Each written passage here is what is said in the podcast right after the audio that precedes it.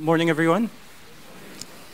So, as, uh, as Luke said, we're continuing in our intermittent series, Under the Radar, in which we look at the most underrated, underread, and overlooked books of the Bible. And the ones that we've covered so far in this series have been overlooked because they're so short. Blink as you're turning the pages and you miss them. Now, Job is not in that category. Job is actually over 40 chapters long, but it's probably overlooked and underread because of, thank you, because of the content uh, topic. It's about suffering, and uh, nobody likes suffering. We don't like going through it. When we're going through it, we try and get out of it as quickly as possible. And so we don't really like reading and thinking and meditating about suffering. It's kind of depressing. And so Job falls into that category, and I had pretty much ignored the book of Job for most of my early Christian life. But life being life, every one of us comes across suffering at some point, either our own suffering or the suffering of our loved one. And so, in my case, it was my dad. So, um, my dad was a real man of faith. Uh, after he retired, he threw himself into ministry work. He uh, ran a connect group, he ran a Bible study group, he ran a prayer group, he was part of the uh, exorcism team at the church that they were part of. He saw some amazing healing, some amazing deliverances. Um, and whenever I used to walk into his study, I'd see on his desk the, the Bible was open and he, there'd be notes in the margins and he'd be taking notes.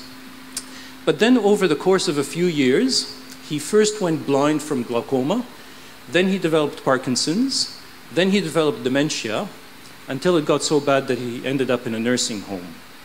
And so um, one day I went to visit him, and I and by this point he was still talking, but you know, not quite sure whether he recognized me or not. And I really got angry with God, and I said to him, "Here is a man who served you faithfully, who loved praying with people, reading your word, teaching your word." And, and now he is dependent on the nurses for all his activities of daily living. H- how is this um, useful? How could you let this happen? How is he any good to you in the state that he is in?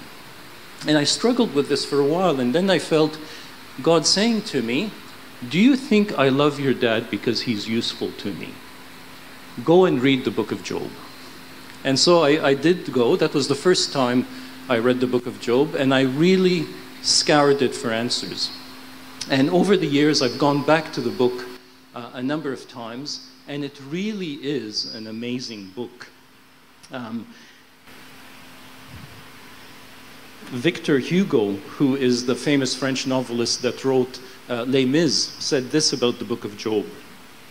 He said, Tomorrow, if all literature was to be destroyed, and it was left to me to retain only one work, I would save Job. It is perhaps the greatest masterpiece. Now, having said that, Job is not an easy book to read. It's uh, ancient Hebrew poetry. Uh, God did not write it in the form of a self help psychology book or an essay. Um, it's a story, and it's a story that is steeped in Hebrew tradition, um, and it's a story that speaks to us. If we sit with it and grapple with it and meditate on it, it is incredibly deep. Uh, and it tells us some profound truths about the spiritual world, about the nature of God, the nature of suffering. Um, and I've gone back to it a number of times. And I hope what, what happens is that God doesn't give us an intellectual or an academic or even a philosophical or a theological answer to suffering. He, he gives us a story that is meant to change our perspective. And I realized I went to God saying, Here's my dad, explain this to me. Why is this happening to me? And it's as if by reading Job, he kind of lifted my head and said, Look around and see what I see. So it, the, the story, when you grapple with it, is meant to change your perspective and change your understanding. And over the next two weeks, I hope that as we delve into Job, you will find that happening with you. That it's not a, a pat answer to suffering, but as you sit with the story, something inside you changes. Your perspective and your understanding of God uh, changes deeply.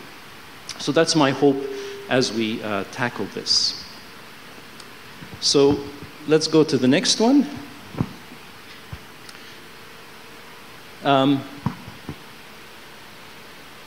what we'll do is the overview. You've seen already the Bible Project. We didn't want to assume that everybody knew the book of Job if, you have, if you've never read it or if you haven't uh, read it in a while. So you now know kind of the plot line of, of the Job story. Uh, we'll look at uh, the background to the book, the spiritual landscape of suffering, Job's response to that suffering, how his friends interact with him, how Job seems to shift in perspective as that's happening.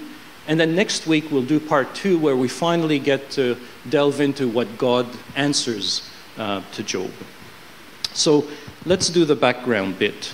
So, as you saw in the Bible Project, sometimes Job is one of three wisdom books, but for the Hebrews, it was one of five poetry books. So, the way they looked at it, those five books went together. Job teaches us how to suffer, Psalms teaches us how to pray, Proverbs teaches us how to act, Ecclesiastes teaches us how to enjoy life, and the Song of Solomon teaches us how to love. So that's how the ancient Hebrews looked at the book of Job.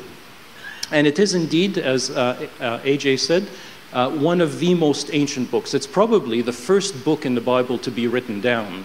So even though Genesis obviously chronologically happens earlier, Job was the very first book actually written down. And we see this because some of the ancient Hebrew is so ancient that the translators have difficulty uh, translating some of the words because they're so old and they don't appear in any other book. And to be honest, it's quite fitting that one of the oldest books would answer one of our oldest questions, which is why does a loving God tolerate suffering? It's, it's a question that every, every atheist throws out to a Christian, and it's, it's a question that every Christian at one point or another has to grapple with. How could a loving God allow suffering? It actually stands apart from the rest of the Old Testament. So, in the introduction to Job, all we know about him is that he was from the land of Uz. Nobody knows where that is exactly. Perhaps it's near Israel or Palestine. But basically, Job sits apart from the rest of the Old Testament. So, the rest of the Old Testament is about God revealing himself to the people of Israel but Job kind of sits outside of that. It, it, probably happens even before God starts revealing himself to Abraham and Isaac and Jacob and Moses and all of those uh, people. And in that sense, it's actually quite a modern book because it is focused on an individual. It's one person grappling with God, trying to make sense of the suffering that he's going through. And that fits our modern mindset quite well. And as I said, it, it focuses on particularly undeserved suffering, which is a very modern question. Now, we know that Scripture gives us a, a, a good framework for understanding uh, evil and bad things and suffering. It tells us there's the world, the flesh, and the devil. So, the flesh, in the sense that uh, we have uh, disordered desires, and sometimes we make bad decisions, and so we reap the consequences of those decisions. So, if someone decides to smoke two packs a day for 50 years, it's not surprising that they develop lung cancer. That kind of suffering we can kind of make sense of. But when the scriptures tell us there's also uh, the world and the devil, the world in the sense that because we live in a fallen world, bad things happen. We've just talked about the earthquakes in Turkey and Syria, there's floods, there's fires, there's disease, we have malaria, we have COVID. Um, you know, a baby will develop a brain tumor at the age of six months when they haven't been exposed to much yet. H- how do we make sense of that? And there's also the devil, where sometimes it is a direct spiritual attack. It's those latter two kinds of suffering that we struggle to make sense of. And this is what the, the book of Job is targeting. How does a loving God, particularly, allow undeserved suffering? So let's dive in and these first two chapters of Job are like pulling back the curtain and giving us an insight into the spiritual world. So, the first thing we see is who are the players in this drama. We read in the first chapter of Job one day the angels came to present themselves before the Lord, and Satan also came with them. So, we know that there's the players in this drama are God, the angels, which in Hebrew are called sons of God, who are spiritual beings who do God's bidding. And then there's Satan, who's a fallen angel. And, and to our first reading, it sounds like Satan is gate crashing God's meeting. But in fact, when you look at the Hebrew for present themselves uh, before the Lord, it's yatsab, which means to attend a meeting to which one has been summoned. So it loses something in translation here. It sounds like Satan is gate crashing God's council meeting, but in fact, he has been summoned. So, right from the start, we know that God is in control. Satan is not barging in, Satan has been summoned, and God is very much in control of this council meeting. The second thing we see, we read, is the context. God says, Have you considered my servant Job? There is no one on earth like him. He is blameless and upright, a man who fears God and shuns evil. So, this is the image that we're given. Here is God in his throne room, in his command center, as it said in the Bible Project video, with the entire universe spread out in front of him. So, 93 billion light years across. That means 8 million billion billion kilometers. And so, what is the topic of conversation in this command center? It is Job. He's one man among 25 million on one planet among eight in that solar system, one solar system among 3,000 in that galaxy, one galaxy among 2 trillion galaxies. So, in the vastness of the universe, God sees this one man. In our suffering, we are not forgotten, we are not abandoned, God does not, is not absent. In the vastness of the universe, God knows us, He sees us, and He understands us. Right from the beginning, that dynamic is laid out in the book of Job.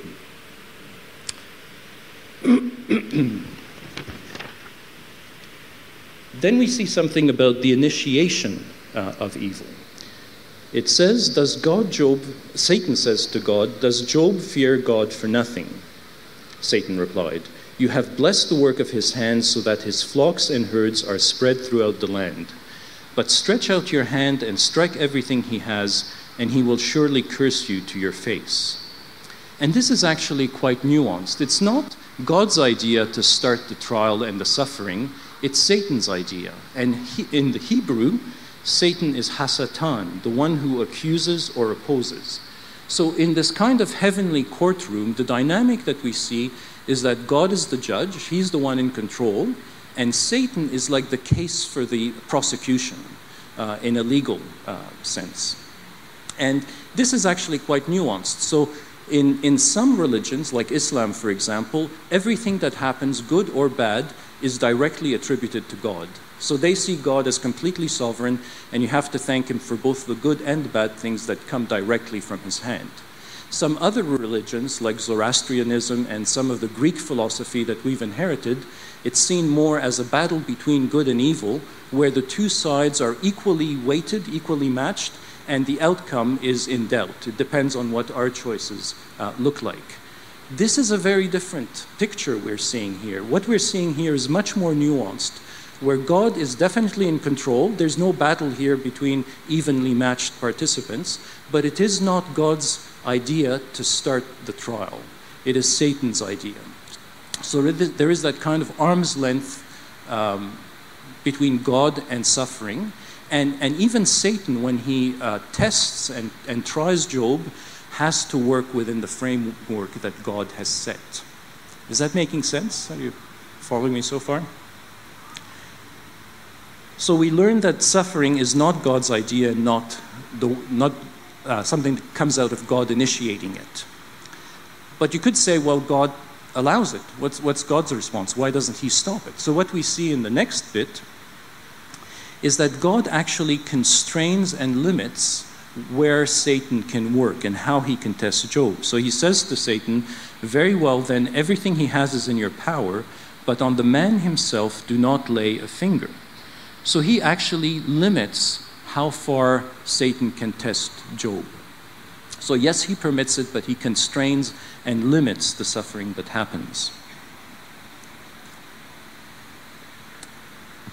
So, if we step back, what we see here is a much bigger picture of what is happening in the spiritual realm.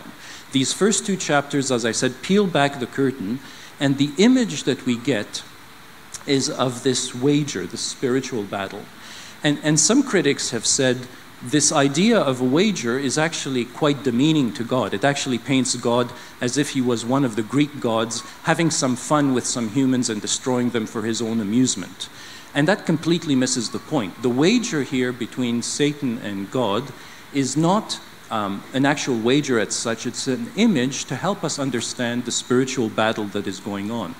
Because what Satan is actually saying to God is that humans, Job in particular, will only relate to you because they fear you or because they want the good things that you have to give. It's a very transactional understanding of our relationship to God. And God is actually affirming that He has created us with free will, that we can choose Him and recognize His sovereignty out of our free will, and that we can relate to Him out of love. So it's a relationship based um, uh, nature of our relationship with God versus a transactional relationship with God. This is the fundamental spiritual battle that is going on from the beginning of time through till now. And if you think this wager with Satan is some ancient Old Testament um, thing that doesn't um, have any relevance anymore, let me um, put to you. Some of you may recognize this fellow, Richard Dawkins. He's probably the poster child for the new atheists. He was a geneticist by training, but he wrote a book uh, called The God Delusion, in which he writes this Do you really mean to tell me the only reason you try to be good is to gain God's approval and reward, or to avoid his disapproval and punishment?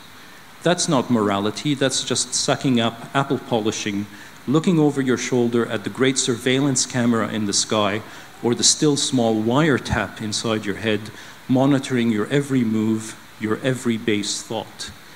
So the, the wager that Satan has is exactly the criticism that Richard Dawkins has of Christianity that our relationship with God is fear based or transactional. And it's only because of what we can get from God that we worship Him. This is the same spiritual battle that has been going on since the beginning of time, and God answers Richard Dawkins 4,000 years before he even poses the question. So let's see how the story develops.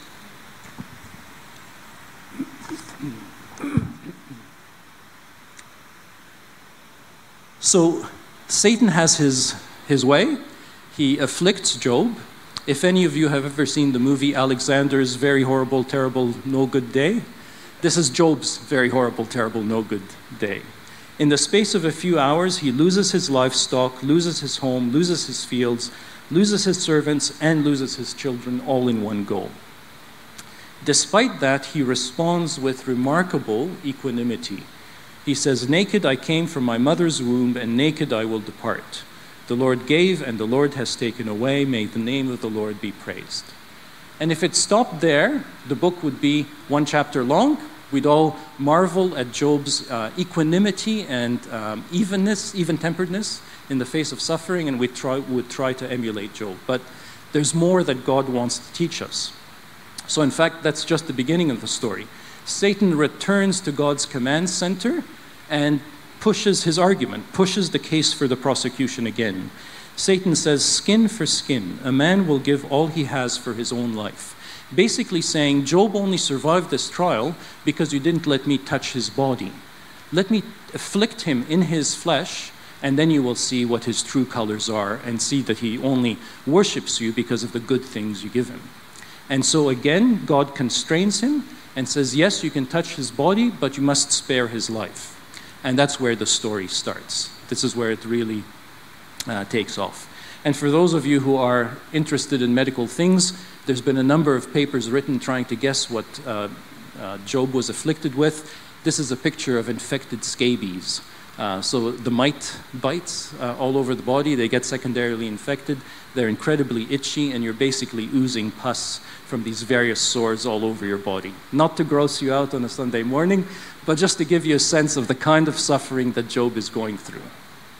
So, because it is such a, a, an ugly and disgusting condition, uh, Job finds himself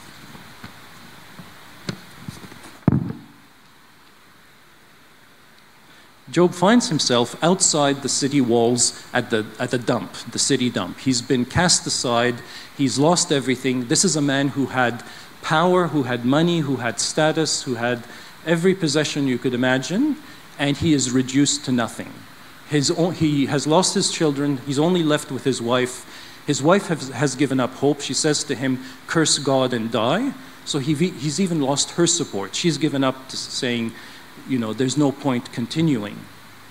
Um, and so he is utterly alone. And he finds himself isolated socially. Um, and, and the lesson here is that often discomfort can be the start of growth. We don't like discomfort, but it can often be the start of the season where God can really speak to us uh, and work with us. And, and even though Job feels that God is absent, God is very much listening to him and seeing him and um, working in him. In fact, even secular psychology has picked up uh, this idea. There was a, a book a little while ago called The Beauty of Discomfort How What We Need is What We Most Avoid. Um, so there's a recognition uh, generally that um, this season of discomfort can be a season when we grow.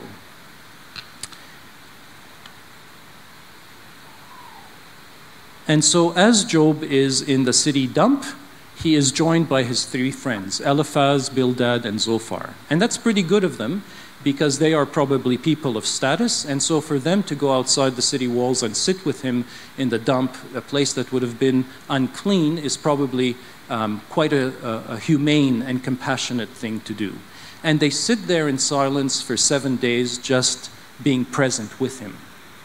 And the trouble starts when they open their mouth and Job, Job opens his mouth. Because when Job opens his mouth finally after seven days, he lets loose on God. He is angry with God. He thinks God is incompetent, God is absent, uh, and he's crying out for God to uh, account and explain to him what is happening. Each of the three uh, friends uh, th- keeps so, the, the pattern for the middle kind of 35 chapters of Job is that the first friend talks, Job answers, the second friend talks, Job answers, the third friend talks, Job answers, and they do that three times in three cycles. And basically, for those 35 chapters, they say exactly the same thing over and over. They say to him, You must have done something wrong for God to punish you. And Job keeps answering, I'm not aware of anything that I've done, and God has to explain this to me. But it gets more and more heated with each cycle. Till basically by the end of the third cycle, the friends are saying to Job, Shut up and listen. And he's saying to them, Piss off, you're not my friends anymore. That's what it goes, what, what it comes down to. And I have to say, the first few times reading Job, I was um, kind of frustrated having read those middle 35 chapters. We know at the end of the book that God is not pleased with these three friends. He says to them, You have not spoken about me what is true. Go and offer sacrifice and ask Job to pray for you. So everything that those three friends say in, the, in those 35 chapters is nonsense. And I kept thinking, well, what, why have I read this? Why have I wasted my time? But it must be in there because God has put it in there. So this time around, I, I really looked at those 35 chapters and I took that um, lesson to heart that often it's in the season of discomfort that you grow the most. And what you notice in those 35 chapters, in the midst of all this shrill back and forth and this whinging and complaining, is that there is a definite progression in Job. Even though he accuses God of being absent, God is doing something in his heart. He's changing his perspective in a way that, God, that Job doesn't seem to even realize uh, that God is working. And I think what, what is happening is that Job is going through his dark night of the soul. Now, this was a, a term coined by St. John of the Cross, who was a 16th century monk and mystic. And he described this kind of season in your spiritual life where, as he put it, God denudes the faculties, leaves the understanding in darkness, the will dry, the memory empty, and the soul in affliction, bitterness, and distress. It's a very kind of eloquent and flowery 16th century way of saying that there are seasons in our spiritual life where God seems completely silent and completely absent. But through those times, God is doing something in us and bringing us to a place that we could not have reached any other way. That's what the dark night of the soul is meant to be. And, and this kind of season has happened in many famous spiritual um, heroes, I suppose, in, in our Christian life. So Martin Luther went through a season where he wrote, God has turned his back on me once and for all. There is a wall of indifferent silence. C.S. Lewis, after the death of his wife, they'd only been married five years, he'd married late in life, he'd kind of found this joy in, in being married, and after only five years, he lost his wife to cancer. And when he cried out to God, he said he felt a door slammed in your face and a sound of bolting and double bolting on the inside. And after that, silence. And even Mother Teresa, who's a very famous um, you know, nun and, and worked in India, uh, with a very successful ministry and very famous ministry, when they, after she died and they looked at her diaries, she said she spent from 1948 to 1997, almost 50 years of her working ministry life, with this feeling that there was an untold darkness, a loneliness, a continual longing for God, which gives me that pain deep down in, in my heart. Um, so she probably wins the prize for the longest dark night of the soul, almost 50 years, where she was in ministry and just didn't feel God's presence and felt Him absent. So, this is a, a, common thing that we don't like to talk about a lot. And I think these 35 chapters go on and they're kind of repetitive and frustrating because the dark night of the soul feels repetitive and frustrating and feels like you're going nowhere and that God is absent. But in fact, when you look at the chapters, there is a definite progression in, in Job's perspective. So he seems to get these flashes of insight that foreshadow the ministry of Jesus. So you get all this whinging and complaining, and then all of a sudden in chapter 16, Job pipes up and says, Even now my witness is in heaven, my advocate is on high, my intercessor is my friend as my eyes pour out tears to God. So he gets a sense of Jesus, who will be this intercessor, who will plead his case with God. Now remember, this is long before God has even started to reveal himself to Abraham and Isaac and Jacob and that whole story. This sits completely outside. And yet, in the midst of this suffering, I think probably because of this suffering, God is able to give him this revelation of the intercessor that is to come. This is incredibly powerful.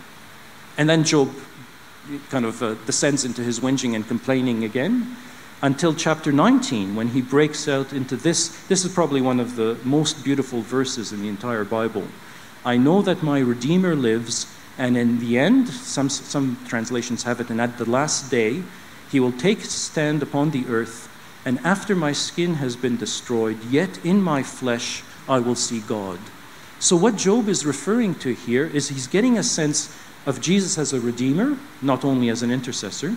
He's getting a sense of the resurrection of the body, which is what we pray in the Apostles' Creed, that even though we die, we will be resurrected in our fleshly bodies to see the resurrected Lord.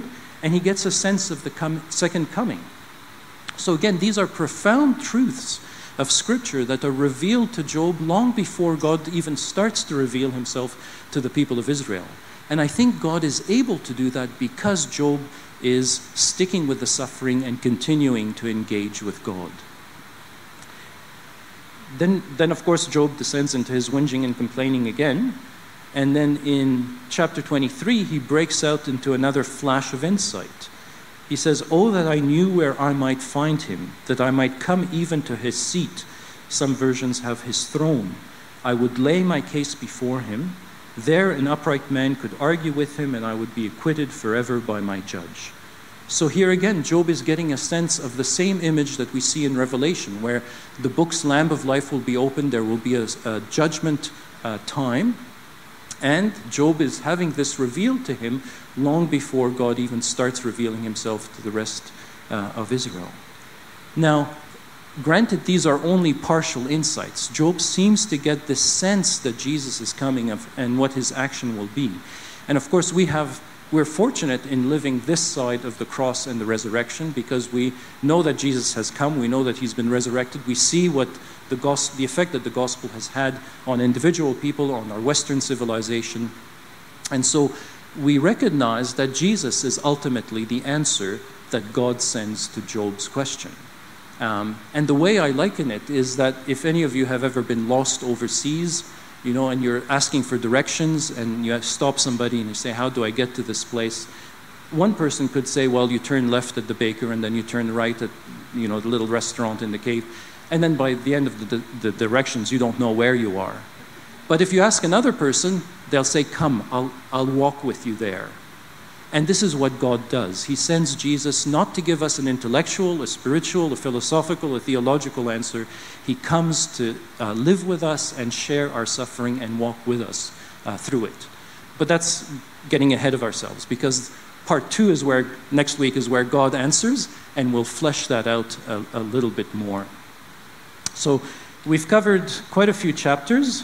Um, just to recap, we've seen that um, in these first two chapters, what we're, what we're, the sense that we're given is that despite the vastness of the universe in front of him, God sees each one of us and knows each one of us and knows our suffering, and he is not absent. We get a sense of this bigger dimension of a spiritual battle that has been eternally raging about what is the nature of our relationship with God.